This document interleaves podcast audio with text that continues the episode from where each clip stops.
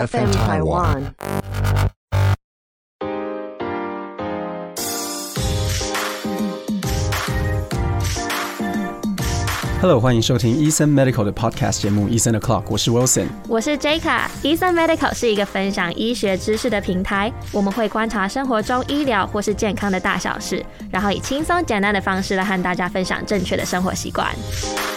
本节目由 F M 台湾制作团队企划播出，不论你是想听、想做、想赞助 Podcast， 都欢迎你 I G 搜寻 F M 台湾底线 Podcast。好，自从个人部落格一路经营到Eason现在成长到现在，然后录 podcast， 然后那个时候想说，哎、欸，到底要不要录？到现在，哇塞，也两两季了，也要进入到第三、呃、第三季了，要进入第三季了，真的，哎、欸，很感动。录了那么多集的 podcast， 真的有人看得上我们，给我们一点点、一点点这个干爸干妈的支持，很感动。我们Eason这一次收到第一集的节目赞助啦，谢谢干爸干妈，谢谢干爸干妈。好，那本集的节目是由光阴乐活赞助播出。嗯，然后我们现在就要来一段，就是那种大家会听到的。光阴乐活是有机鲜银耳，初衷希望人人都能品尝到台湾在地绿色农产品。好，这个就是他的这个广告词，但是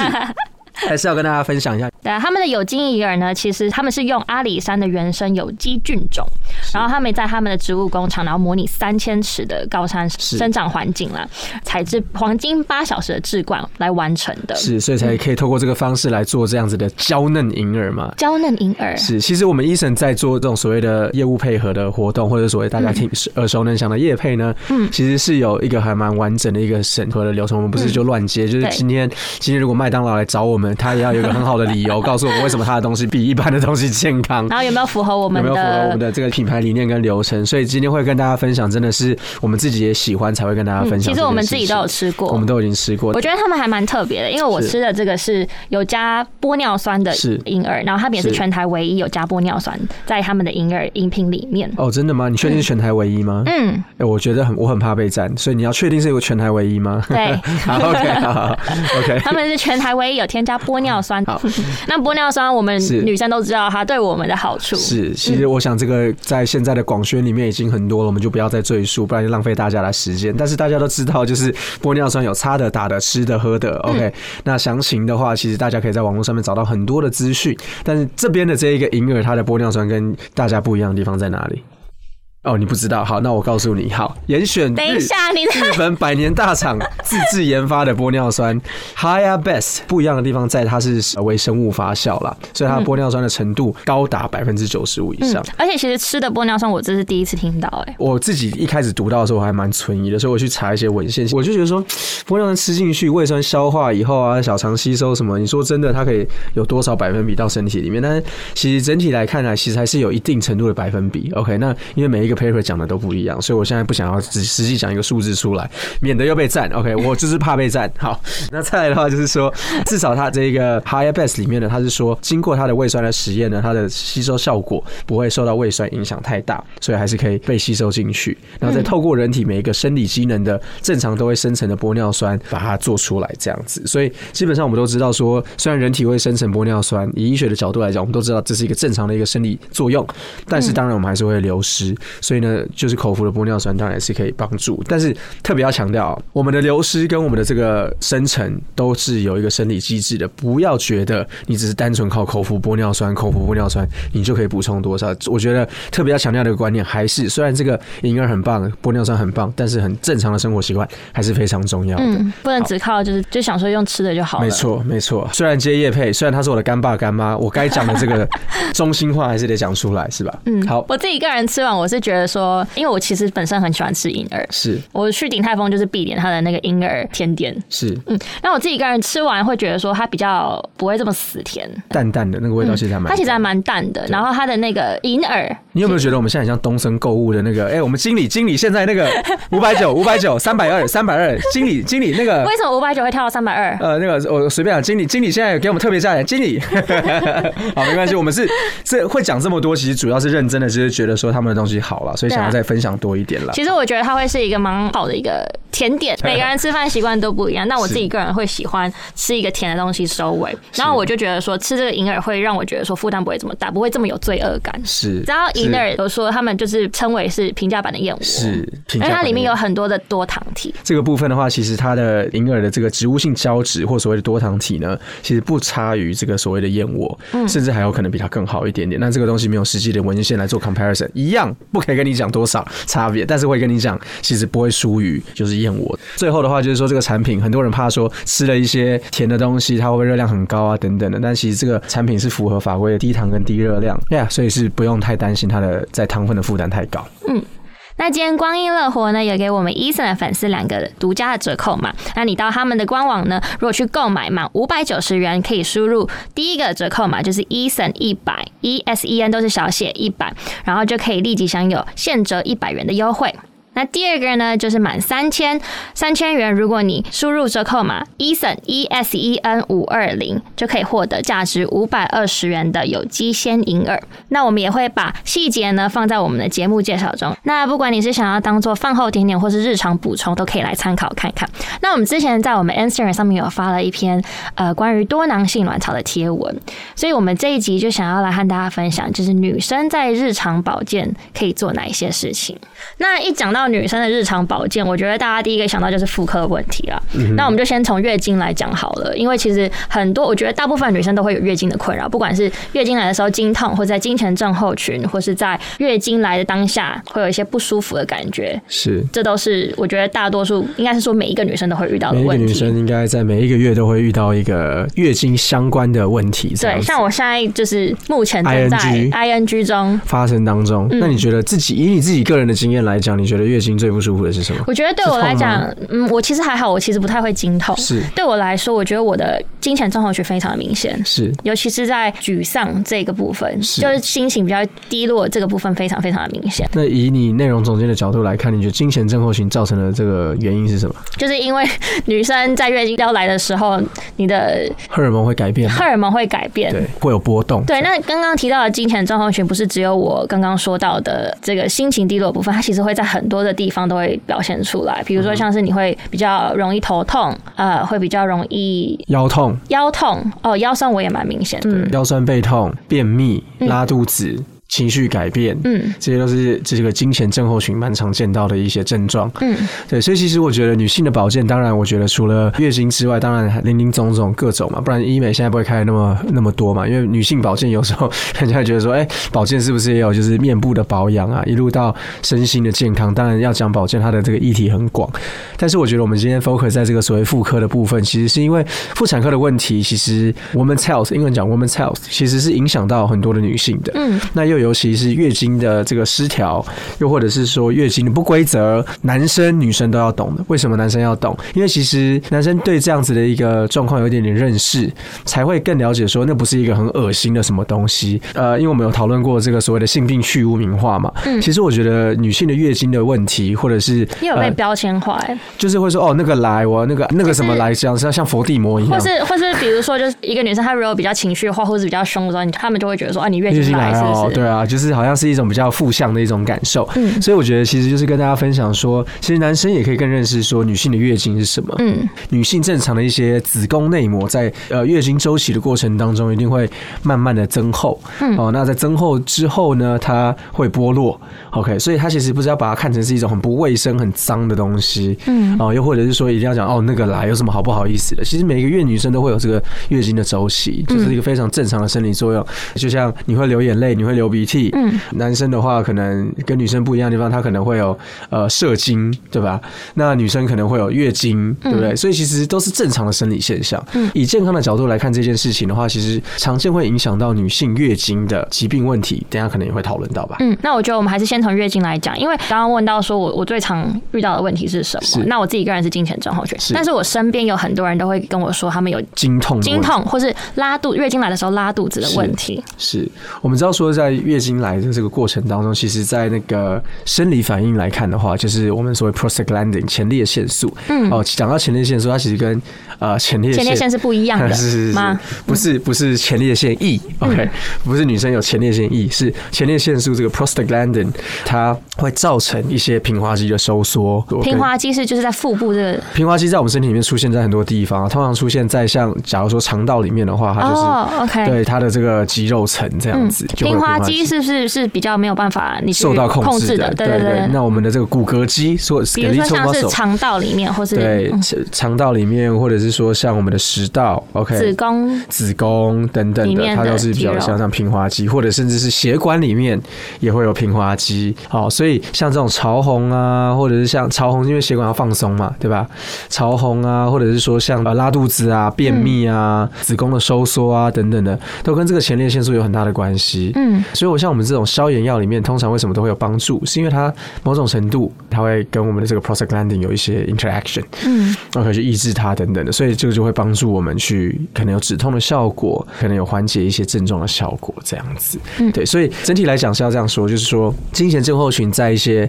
比较常见的一些共同的一些比较身体的症状，包含便秘、包含拉肚子、包含像疼痛等等的，都跟这个前列腺素很有关系。嗯，那另外一个我常听到的问题就是刚刚有提到的经期不顺、经期不规则、不规则是。那为什么会会有这个问题？其实我们要知道说，就是经期的不规则，经期是从哪里来的 ？OK， 经期其实是一个很复杂的荷尔蒙的调节，所以呢，其实它从我们的脑下垂体、脑下视丘为这个中央主管单位，有点像是我们的这个行政院跟卫福部的关系。你想像我们的这个卵巢呢，就像地方政府，像卫生局，你家隔壁的卫生局、卫生所，地方单位，嗯，它这个中间的联系呢，从中央一路下指令到地方，一路到它要有地方自己也生成荷尔蒙，它有很多很 intricate 的关系。嗯，所以呢，每一个月我们的这个荷尔蒙的高高低低、高高低低，就是女生她的一个特别的生理作用，包含我们的雌性激素，包含我们的黄体素，都会跟着我们每一个月这个上上下下，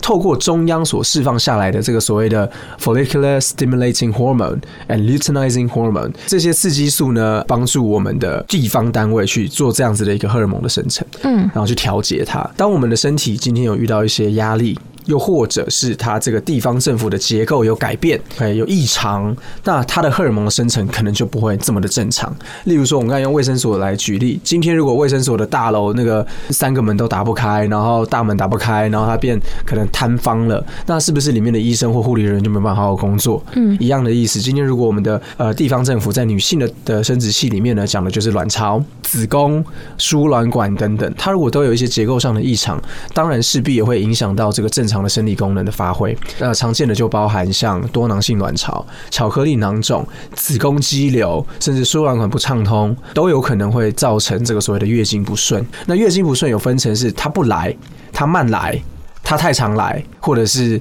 它来与来之间，嗯，滴滴答答。所以呢，月经不顺其实定义来讲就是有分成这几种，主要是要看是哪一种，然后我们的医生的专业再去评估说它是因为荷尔蒙造成的，还是结构异常造成的。嗯，那你刚刚有讲到，就是因为有很多不同的问题可能会造成你的月经不顺，是多囊性卵巢，嗯，这个我们在我们的 Instagram 上面都有做一个蛮完整的介绍了。是，你刚刚还有讲到子宫肌瘤，是这个是我们好像最近还没有写过，很久以前有写。但是最近好像没有写过子宫肌瘤，我觉得我们可以来稍微讨论一下。好，你想要跟我讨论什么？子宫肌瘤是什么？OK， 为什么会子宫里面肌肉里面长的一个瘤？嗯 ，OK， 那子宫肌瘤在细分的话，有分成黏膜下层的、肌肉层的跟黏膜外层的，或者说就是外面的，比较长在外面这样子。你是不是叫黏膜外层？我忘记了，就是那个实际的名词，我只记得英文这样。基本上来说的话，就是说它是在肌肉层里面长出来的一颗瘤。嗯。那像我们刚刚有说到，子宫的肌肉层比较主要是以所谓的 smooth muscle 平滑肌、平滑肌为主。嗯。当这些平滑肌有就是异常的这样啪啪啪长很多的时候，它就变一颗。瘤了，嗯，对，所以它就是一个叫做 Leiomyoma。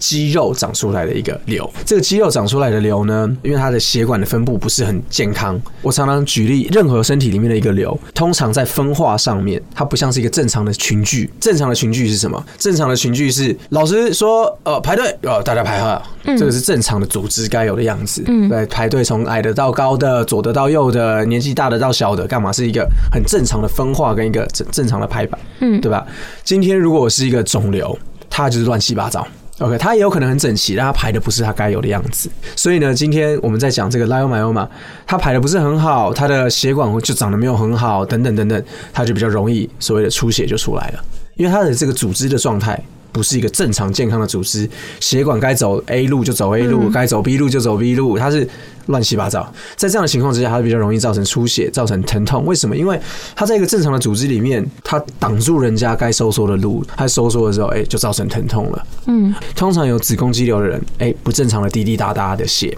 嗯，它的月经与月经周期之间，明明我是在两个礼拜才来，哎、欸，为什么我现在？阴道又开始出一些血，嗯，或者是我们叫做 abnormal uterine bleeding， 就是不正常的子宫出血，嗯，血管的状况不是很正常的这个所谓的组织造成出血就比较容易，嗯 ，OK， 所以这个是不正常的阴道出血。再来的话就是不正常的疼痛，那不正常的疼痛其实又合并的要考虑像其他两大类的女性的这种类肿瘤议题，包含像子宫内膜异位症，嗯，包含像 adenomyosis 腺瘤这样子的一个组合呢，就是我们通常要考虑。因为它就是在女性子宫体上面不正常发挥。嗯，刚刚讲到的子宫肌瘤，这个是在子宫上面出现异常。刚刚前面有提到的多囊性卵巢，这个是在卵巢上面有出现异常。那在另外一个也是在卵巢上面出现异常，就是巧克力囊肿，也是大家比较多人知道的巧克力囊肿。是是，其实也蛮常见的啦。嗯，对，其实巧克力囊肿又被称为是子宫内膜异位瘤或异位症，嗯，这个是女性也蛮常见的一个疾病，一般在女性盛行率大概是一到七 percent。OK， 一百个人里面有一个到七个人有，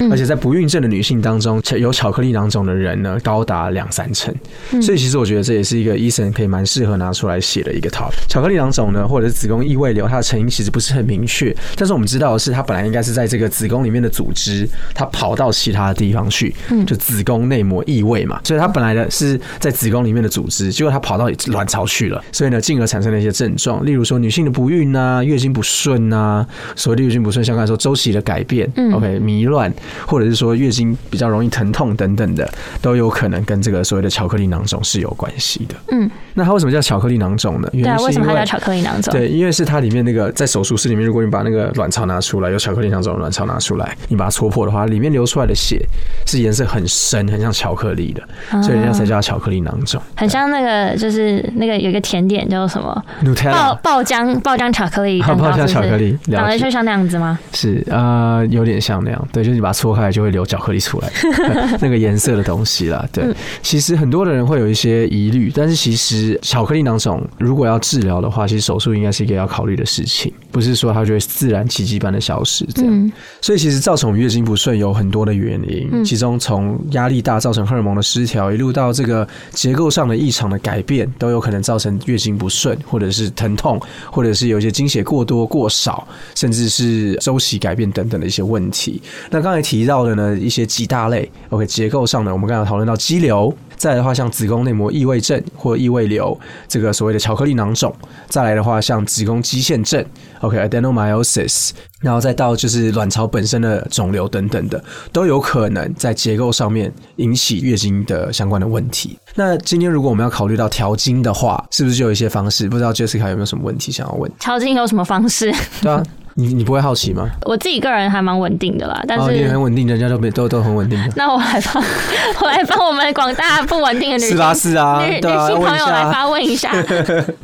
好啦，所以调经药它是。呃，它是一个健康的东西吗？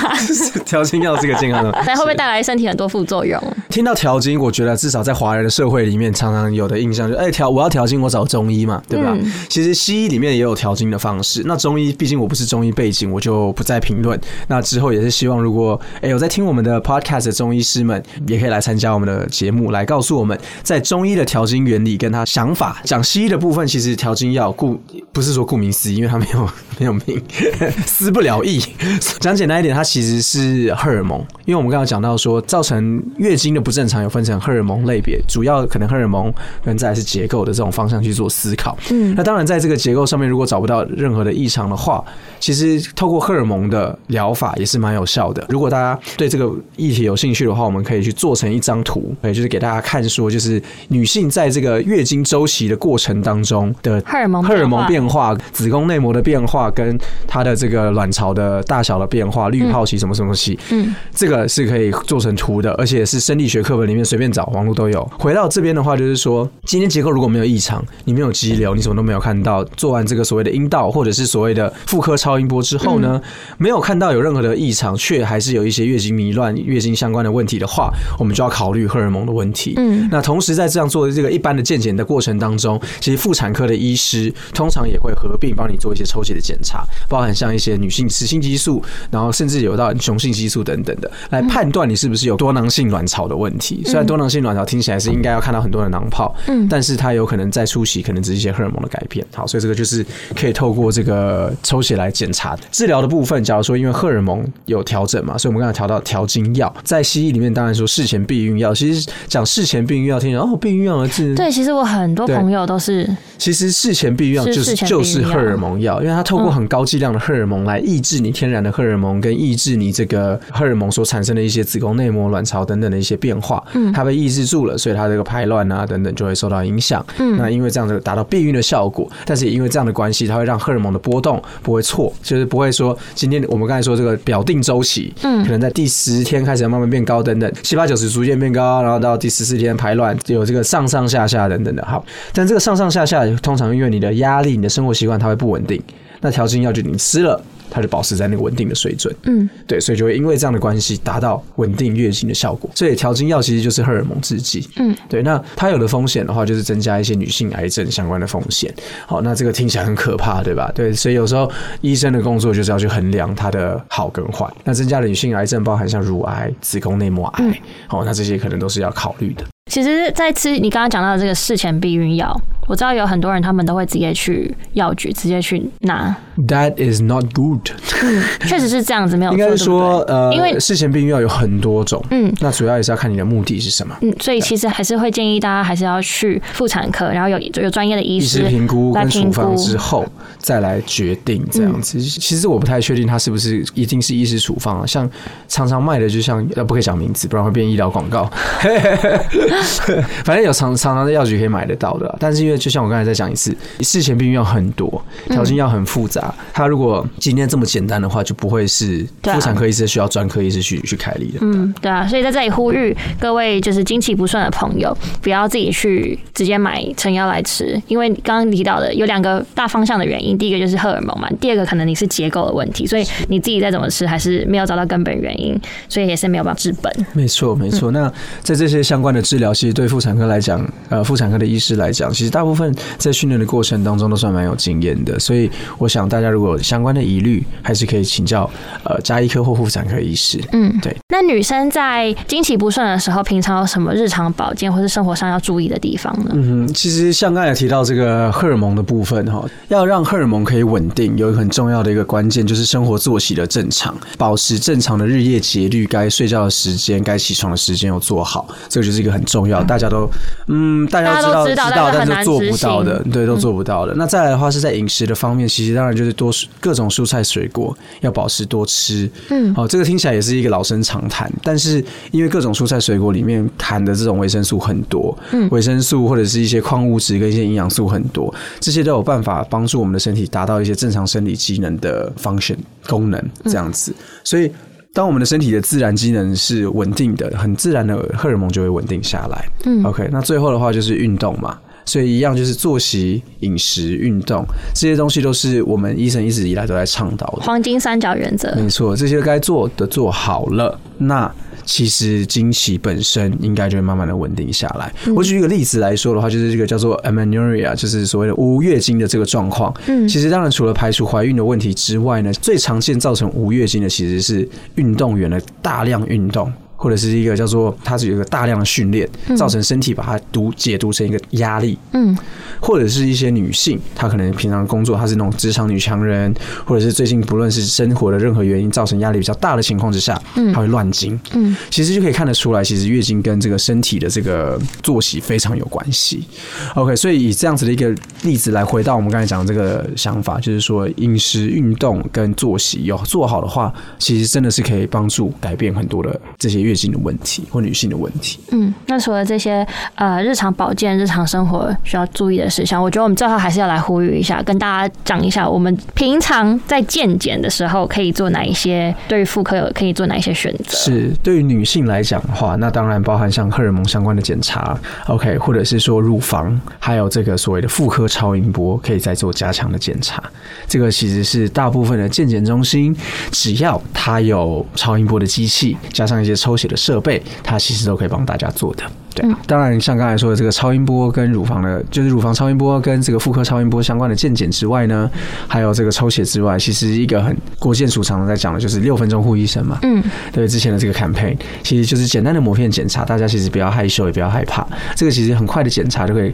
帮助我们知道说，只要你有发生过性行为，都应该要去做这样子的一个筛检。嗯，对，这是一个很快的检查。那今天 cover 了很多，就是在关于女性保健的这个话题上面，从我们一开始有讲到一些结构上面，或是在荷尔蒙失调上面造成的月经不顺，然后还有月经的一些疑难杂症，然后一直到我们刚刚有提到的这些保健啊，然后还有这些健检啊，要怎么去选，怎么去做。大家如果还有有其他的问题，都可以留言私讯给我们，让我们知道。感谢收听今天 Eason 的 podcast 节目。如果大家有更多医疗跟保健相关的问题呢，其实我们在 I G 上面每一周都还是会固定的 po 出我们相关的文章。大家如果想要读完整的文章，也可以在我们的网站上面看到。欢迎你在 I G 搜寻你的医生朋友，或是 F M 台湾底线 podcast 来听 podcast， 让生活更健康。那也欢迎你在 Apple Podcast 上面留五星评分，或是留言给我们。如果你自己有想要问的医疗问题，但是我们还没有回答，欢迎在资讯栏点击连结加入我们的官方账号，医生有专业的医疗人员为你解答疑难杂症。那也欢迎更多干爸干妈来找我们，那我们就下次再见咯，拜。如果你喜欢我，我我对不起。